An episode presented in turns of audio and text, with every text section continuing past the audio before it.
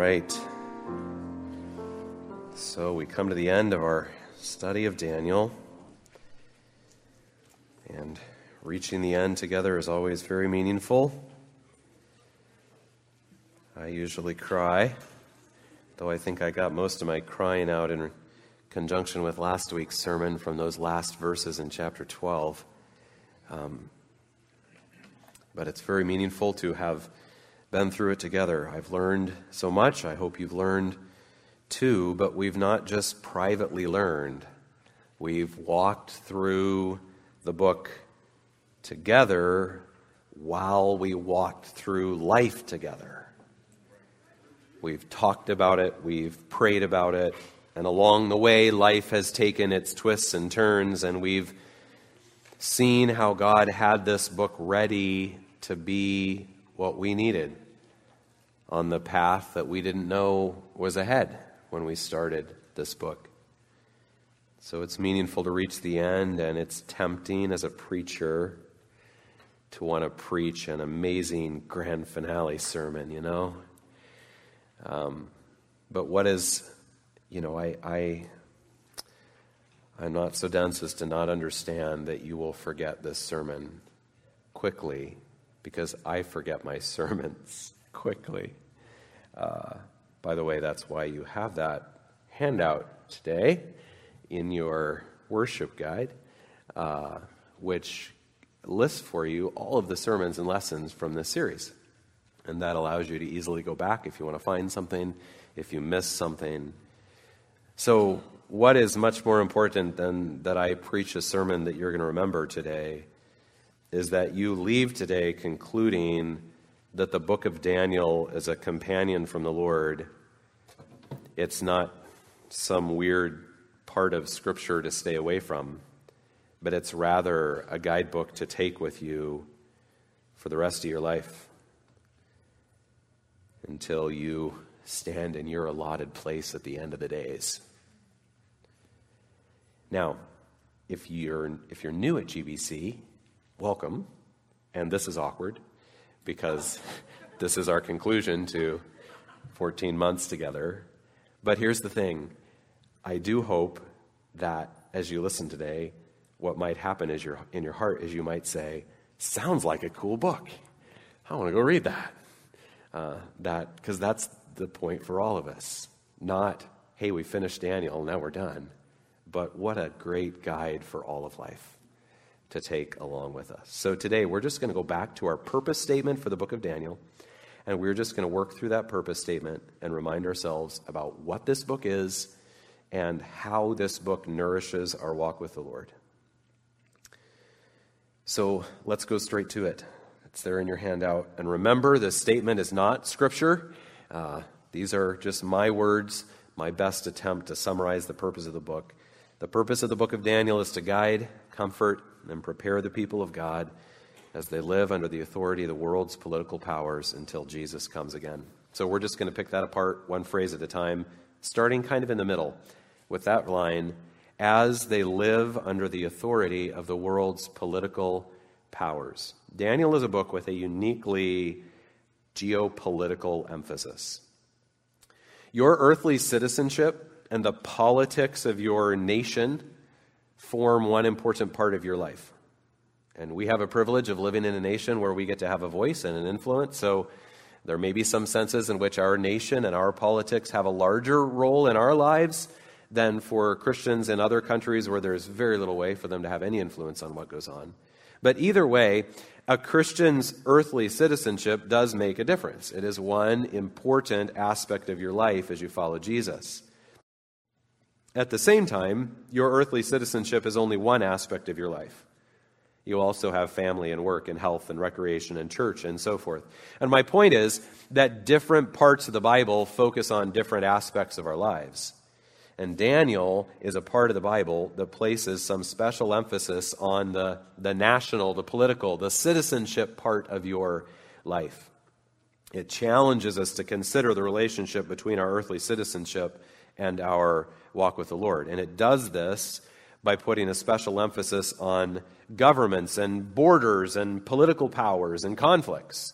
So the book specifically names Judah, Babylon, Greece, Persia.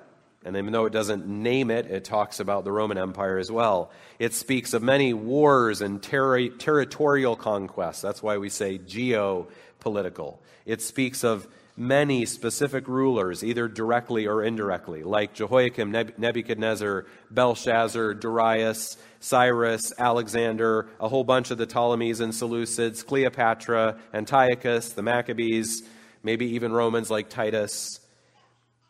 Meanwhile, the book makes no mention at all of some other aspects of Daniel's life. Take, for example, his family. What do we know about Daniel's family? I mean, other than that he must have come from a prominent Jewish family in Jerusalem, we don't know anything.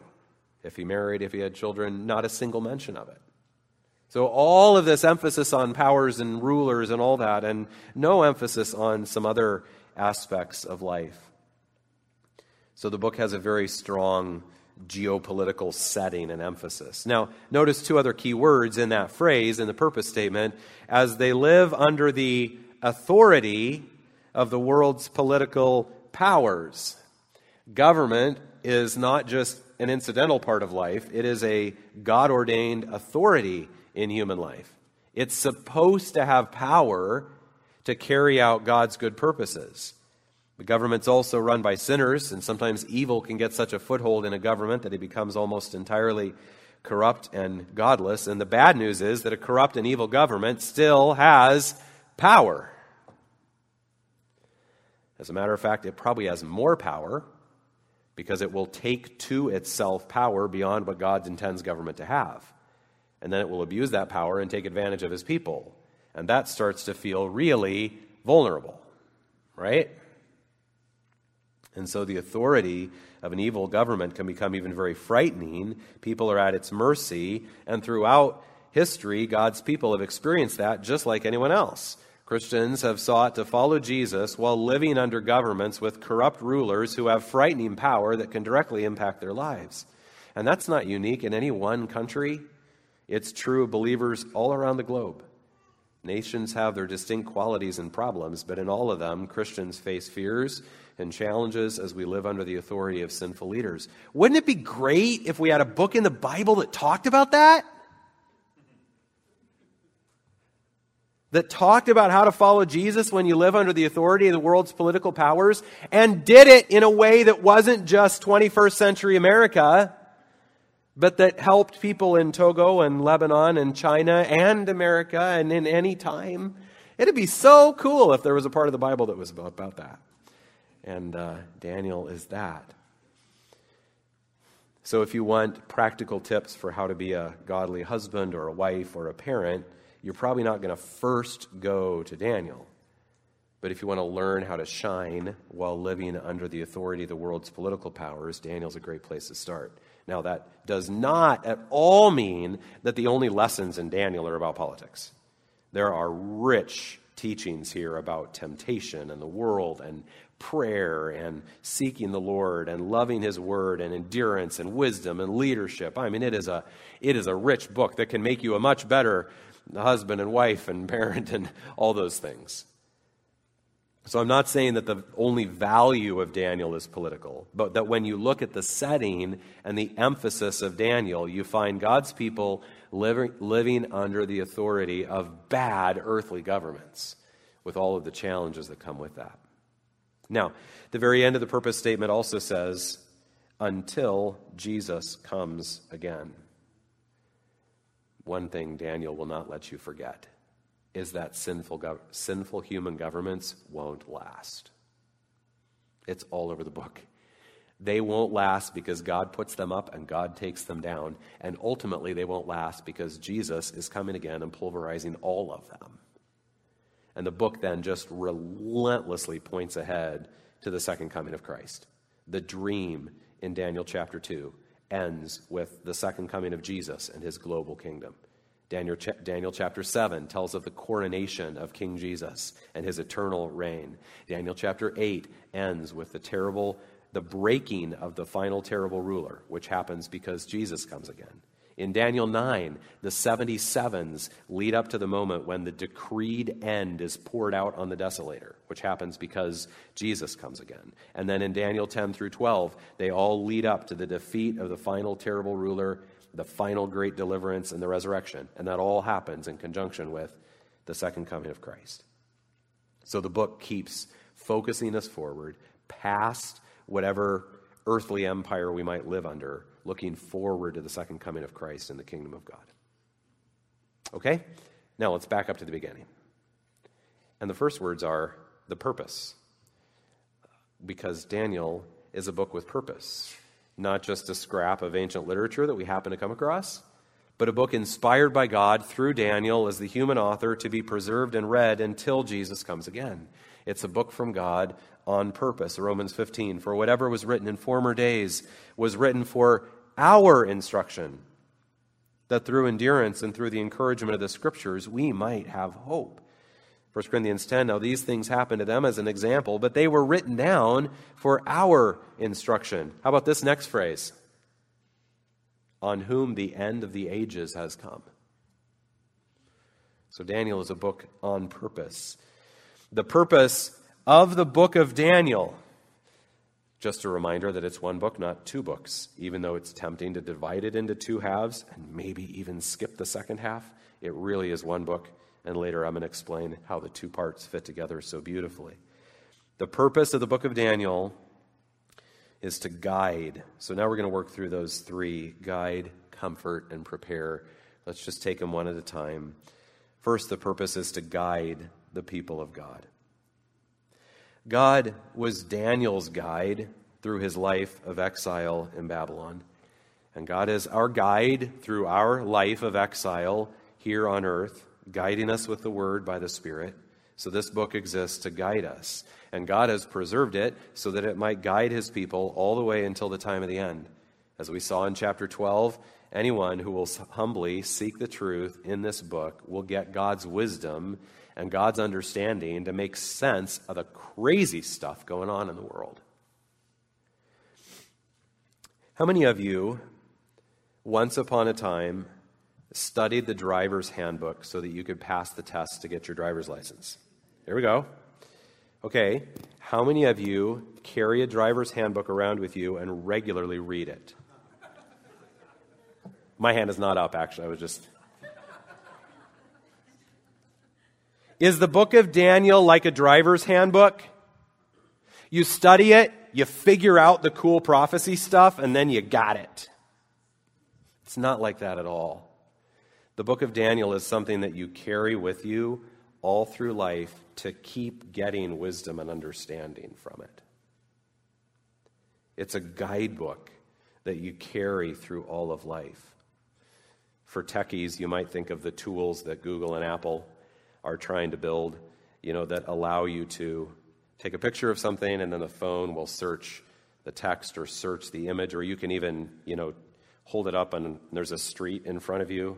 You're in some foreign country and you're totally lost trying to figure out what to do, and they're hoping your phone is going to be your trustworthy guide to get you through. Daniel's supposed to be a little bit like that. Or maybe you've been in a place where you've been given one of those recorder things that you either hold or you hang around your neck, and it has headphones, and as you walk from place to place you put in a little number and it tells you, like in a museum or something, it gives you a little guided tour. The book of Daniel is like that. It's like a guidebook, or for those of us who are really old-fashioned, there are these books that you used to take. This is one of Crystal and I's fun places to go in the middle of nowhere, is Anza Borrego Desert State Park. I know a bunch of you have been there. So this is a guidebook, and it helps you know where to go and what to do in all the nooks and crannies of Anza Borrego. The book of Daniel is like a guidebook. You keep pulling it out to help you understand what you're seeing around you, to help you know where to go and what to do. It continues giving wisdom and understanding as the world swirls around you. So it is to guide. But not only to guide, also to comfort the people of God. And it comforts us in so many ways. I'm just going to skim through 9. You could list more. Number one, here are 9 ways the book of Daniel comforts us. Number one, remember that God's people have walked this path before you. I realize that when something goes wrong in your life, it's not necessarily comforting for somebody else to say, oh, I've been through that. And yet, sometimes it is comforting, isn't it? For someone else to say, oh, yes, I know what you're going through. I remember what that was like. And so as we watch crazy stuff happening in our nation, we've got to remember that God has gotten his people through these things many times before. There was Babylon. There was Persia. There were the Greek kings of the north and the south, and Antiochus the fourth, and Titus, and the Romans. And God strengthened his people for faithfulness under all of those empires. God protected Daniel and his friends in the incredible temptations of Babylon Palace High School. He can protect you. Picture Daniel and his friends. Remember when they had to hit their knees in desperate prayer because there was a death warrant for all the wise men of Babylon? Or picture Daniel's friends standing up when everyone else was bowing down. Or picture a fiery furnace that is consuming those who even get close. Picture a lion's den that's echoing the hunger growls of the lions. And these things remind us that our trials are unique, but they're not unique. There is a great cloud of witnesses who have gone before us, and they have walked by faith through severe suffering under some terrible governments. And God was always faithful. So number one, remember, God's people have walked this path before you. Number two, there is comfort when we remember that earthly appearances are not the whole story. If you just looked in Daniel chapter 1, it appears that God is, the God of Israel is dead and gone. But the outward appearance was hardly the whole story, because God was working quiet triumphs that no one could see yet. In time, some of those quiet triumphs became loud triumphs that were very obvious, like the handwriting on the wall.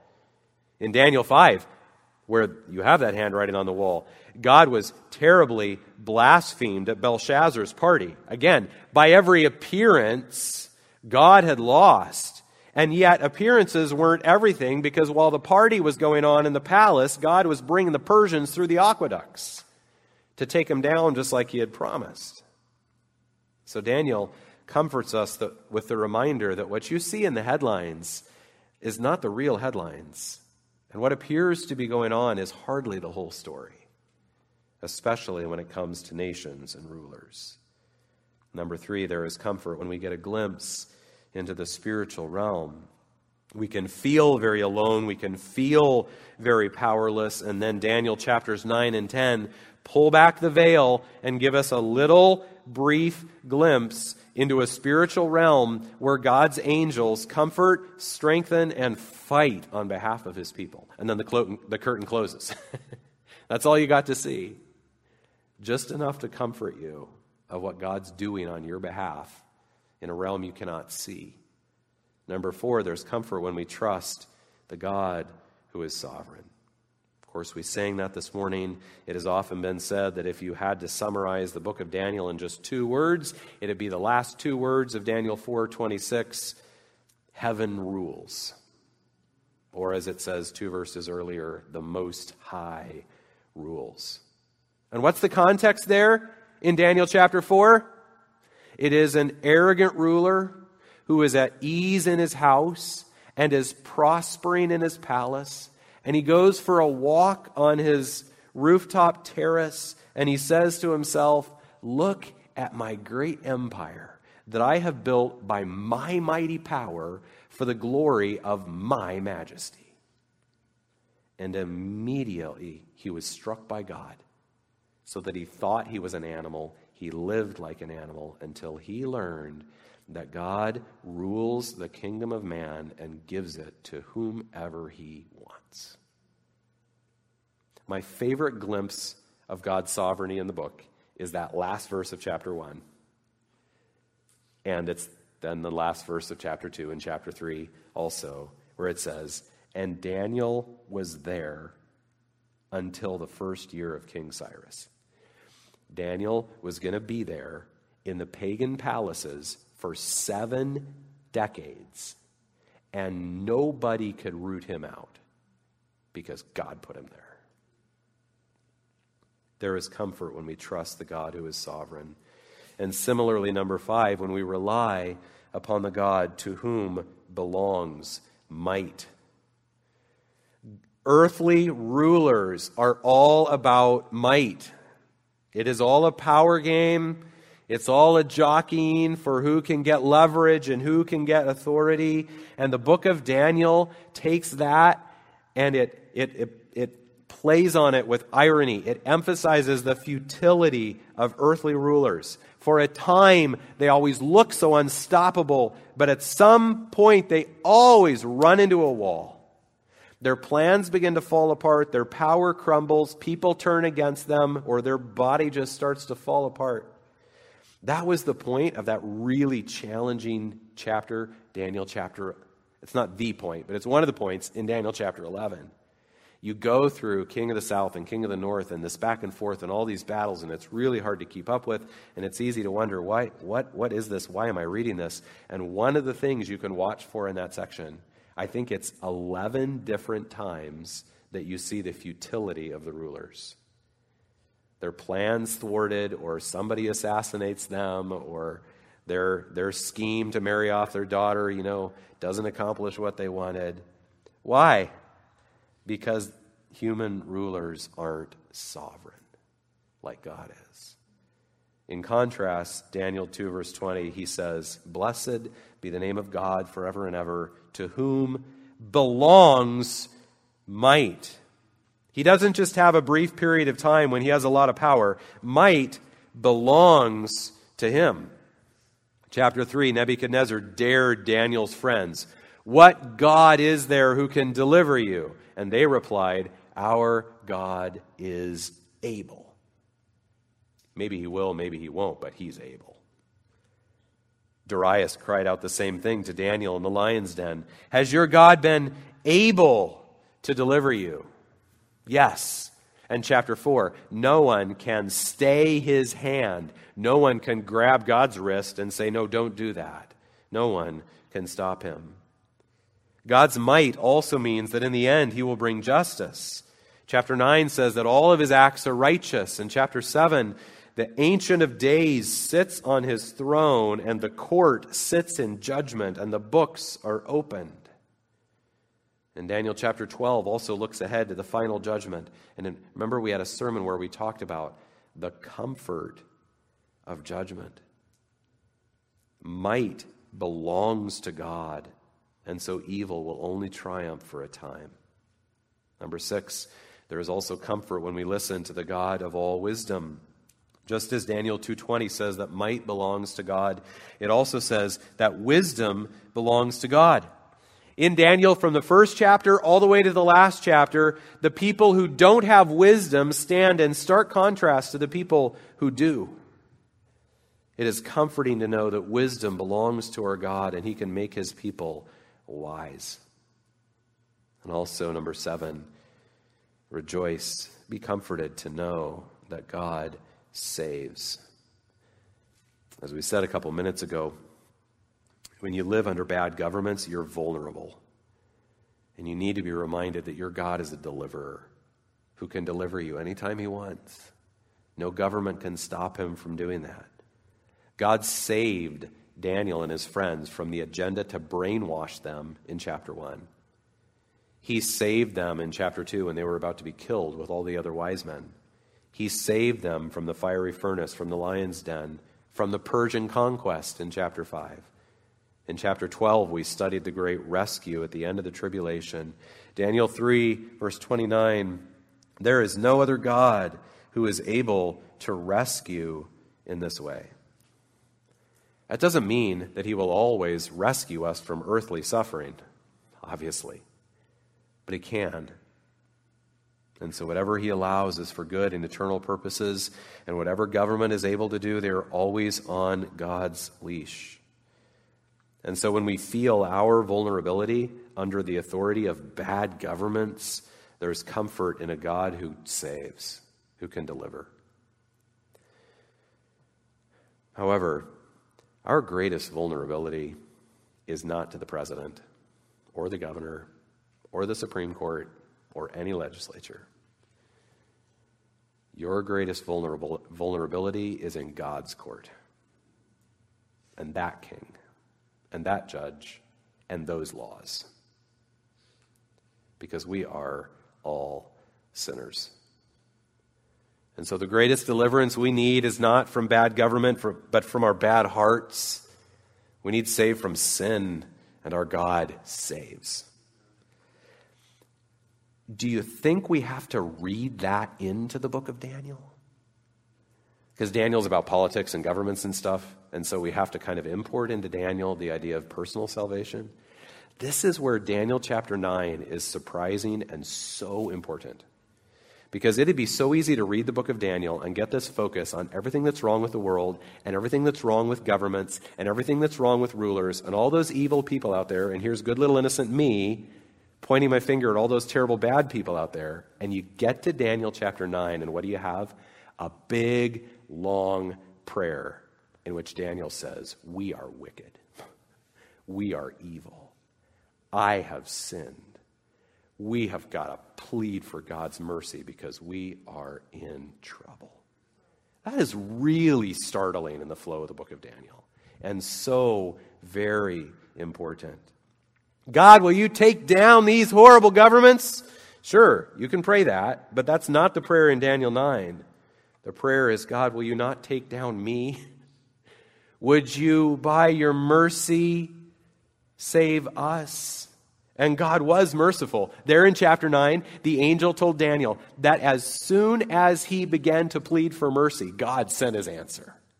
And think about the mercy of God in chapter 4 upon Nebuchadnezzar. Mercy upon the rebellious Jews. Mercy upon a ruler like Nebuchadnezzar. Be comforted that the Ancient of Days, who is the king who sits as judge over all men, is also a merciful God who saves. And it is so remarkable that after the prayer of confession for sin in Daniel chapter 9, what's the end of Daniel chapter 9? It's the 77s. And what's promised is that by the end of the 77s, an anointed one will be cut off, and this will put an end to sin, atone for iniquity, and bring in everlasting righteousness.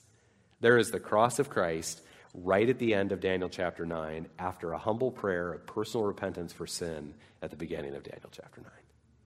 So good. Be comforted to remember that your God saves. Number 8, accept the love that God promises to his people. When sinners humble themselves and turn to him for mercy, God not only saves them, but he loves them. Now, God is love, so it's never a surprise to find God's love in Scripture.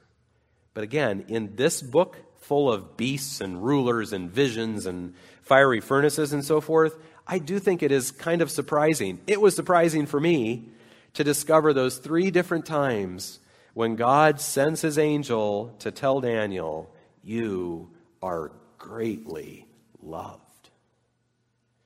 As you live under the authority of the world's political powers, you are greatly loved. And the book ends so tenderly, as we saw last Sunday. Be comforted by God's love. And maybe I don't know where to fit this, but we could mention here this other startling theme in Daniel. The saints will possess the kingdom. What the world? Through Christ, God takes his kingdom and makes it the inheritance of the people whom he loves. The saints possess the kingdom. Accept the love that God promises to his people. And then number 9, be comforted as you believe God's promises about the end result.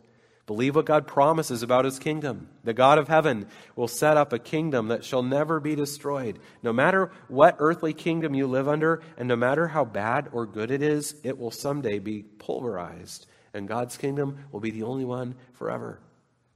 So again, the words of Jesus, fear not, little flock, for it is the Father's good pleasure to give you the kingdom. Secondly, believe what God promises about his king. Jesus is found in Daniel many times. In chapter 7, the Son of Man comes to the Ancient of Days and is given eternal dominion over all the kingdoms of the earth. Jesus is the stone in Daniel chapter 2, and he's probably the Prince of Princes in chapter 8. He's the anointed one who's cut off in chapter 9. He could be the fourth one in the fiery furnace in chapter 3, and I'm persuaded that he is the glorious man above the river in chapters 10 through 12. And then there are other just cool hints about Jesus in the book. Like, remember that moment in chapter 2 when Nebuchadnezzar is demanding that the wise men tell him his dream? And they're like, "King, you're crazy. The gods don't tell us what they're thinking, and the gods don't dwell with human flesh." And all of us who know Jesus say, is he not the Word made flesh? The Word of God for man to reveal God's mind and words to us and God with us. So don't get so focused on bad earthly rulers that you lose the comfort of the true King of Kings. Believe what God promises about his kingdom, about his king, and about your end. That was last Sunday's sermon, chapter 12, verse 13. You will rest and stand in your allotted place at the end of the days. Be comforted by God's promises. And it is helpful in this regard to remember that the whole book of Daniel sits in the context of a promise-keeping God. And we can see that in a couple major ways. First of all, remember that the reason why they were in exile was because God had been promising it for 700 years or more. And so the very fact of Daniel chapter 1 demonstrates that God keeps his promises, because God had promised them over and over and over again that he would send them into exile. But not just that. He promised them that it would be the Babylonians who would do it. And who did it? The Babylonians. And he promised them that it would be for 70 years. And how long was it? 70 years. And long before the Persians were even a thing, he named Cyrus as the Persian ruler who would send them back at the end of it. And he did.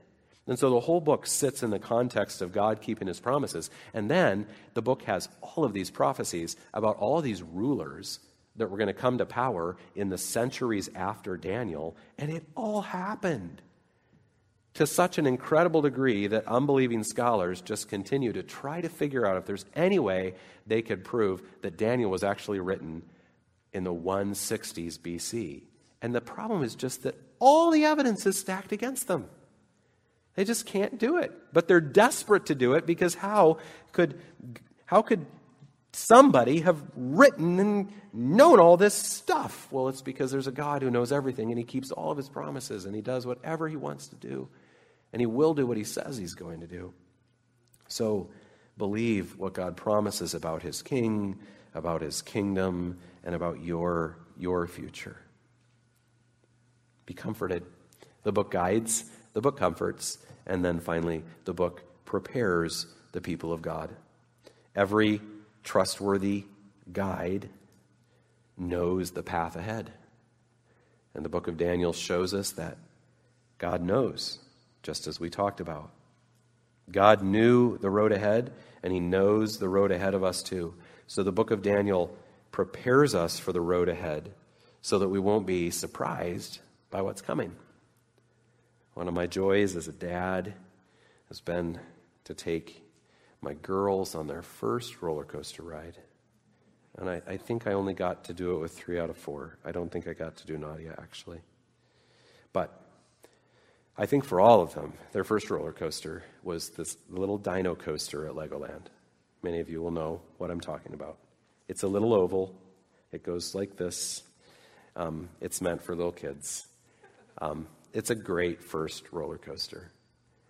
But one time, I went on that roller coaster, and I don't know which of the girls was with me or if it was both of the older two, but I just was not paying attention. And that thing whipped around that first turn, and I was totally paying no attention. I was not ready at all. And I screamed like the 5-year-old girl. And they have never let me live this down. I wasn't ready. God uses this book to get you ready for life's sharp turns and government's sharp turns. For example, just one example, Daniel chapter 1. Daniel and his friends faced an agenda to brainwash them and completely change their identity Does that sound familiar to anyone? But if you know Daniel 1, you shouldn't have been surprised. And we could continue with so many other examples of that. This also helps us have backbone and stand firmly. I didn't brace myself for that turn on the dyno coaster. Daniel helps us brace ourselves so that we can stand. But Daniel not only says, here's what's coming, don't be surprised, hold tight. It also says, here's how to handle it. And this is where we can really see how the two parts of Daniel, chapters 1 through 6 and chapters 7 through 12, combine perfectly into one book. Think of it like this. The Kansas City Chiefs recently won the Super Bowl. You know, they beat the Eagles. It was a really dominating second half. I was cheering for the Eagles, but it was really impressive. So the Chiefs won. And let's pretend, not hard to imagine, let's pretend we're an NFL team here, and we're getting ready for the new season. And the coach calls all of us into the film room, and he sits us down, and he shows us game film from a team that soundly beat the Chiefs last season. And we watch how this team beats the Chiefs, and we say, thanks, coach, that was good. We learned some things from that. And the next day, we come back to practice, and the coach says, all right, new schedule has been released. Game 1, we play the Kansas City Chiefs. You know what we might say next? Could we go watch that game film again that you showed us yesterday? Now that we know that that's who we're going to play in week 1? Well, the book of Daniel works like that. You read the first 6 chapters of Daniel, and you see Daniel and his friends living faithfully under terrible governments. And you say, that's helpful. Thank you. I learned some things. And then you read the last 6 chapters of Daniel, and it basically says, you're going to live under really bad governments until Jesus comes again. And then we say, oh, could we go back to those first 6 chapters and read that again and see how they lived faithfully under really bad governments? The first half shows you how to live faithfully under bad governments. The second half shows you how bad governments are going to be until Jesus comes again, which makes you want to go back to the first half again. Now, there's much more to the book of Daniel than that. Obviously, I'm super oversimplifying. But I'm trying to help us see that Daniel is really one book, not two. The first half shows you how to survive the second half, and the second half motivates you to go back and learn from the first half. One book, brilliantly unified by the inspiration of God to guide, comfort, and prepare you as you live under the authority of the world's political powers until Jesus comes again. All right, now we could stop right there, but there are 2 final clarifications that are very important. The Pacific Crest Trail runs 2,650 miles from border of Mexico to border of Canada, and I was shocked to find out that about 70% of the people who try to go the whole distance attempt it alone. That doesn't mean that there aren't some segments that they hike together, but 70% are trying it alone. And so as we talk about the book of Daniel as a guidebook for us, as we hike through the world, first of all, we have to make sure that we're not picturing something like a solo hike on the Pacific Crest Trail. Because there are 2 reasons why that picture, in other words, the picture of me with my guidebook going through life by myself is a bad picture. Daniel as a guidebook is a good picture. Me by myself with Daniel as a guidebook is a bad picture for 2 reasons. First of all, living faithfully for the Lord under the world's political powers is not meant to be done alone. You know, one of the it's easy for us to forget this, but you get these moments when you're reminded of it. One of the most famous stories in the book of Daniel isn't about Daniel, right? There is no Daniel in the fiery furnace. It's the other 3 guys who are easily forgotten because they didn't get the book name for them, and they didn't receive the revelations. God gave those to Daniel later, and yet they're very important. They, from the very beginning, they're there in chapter 1 because they were taken captive with Daniel.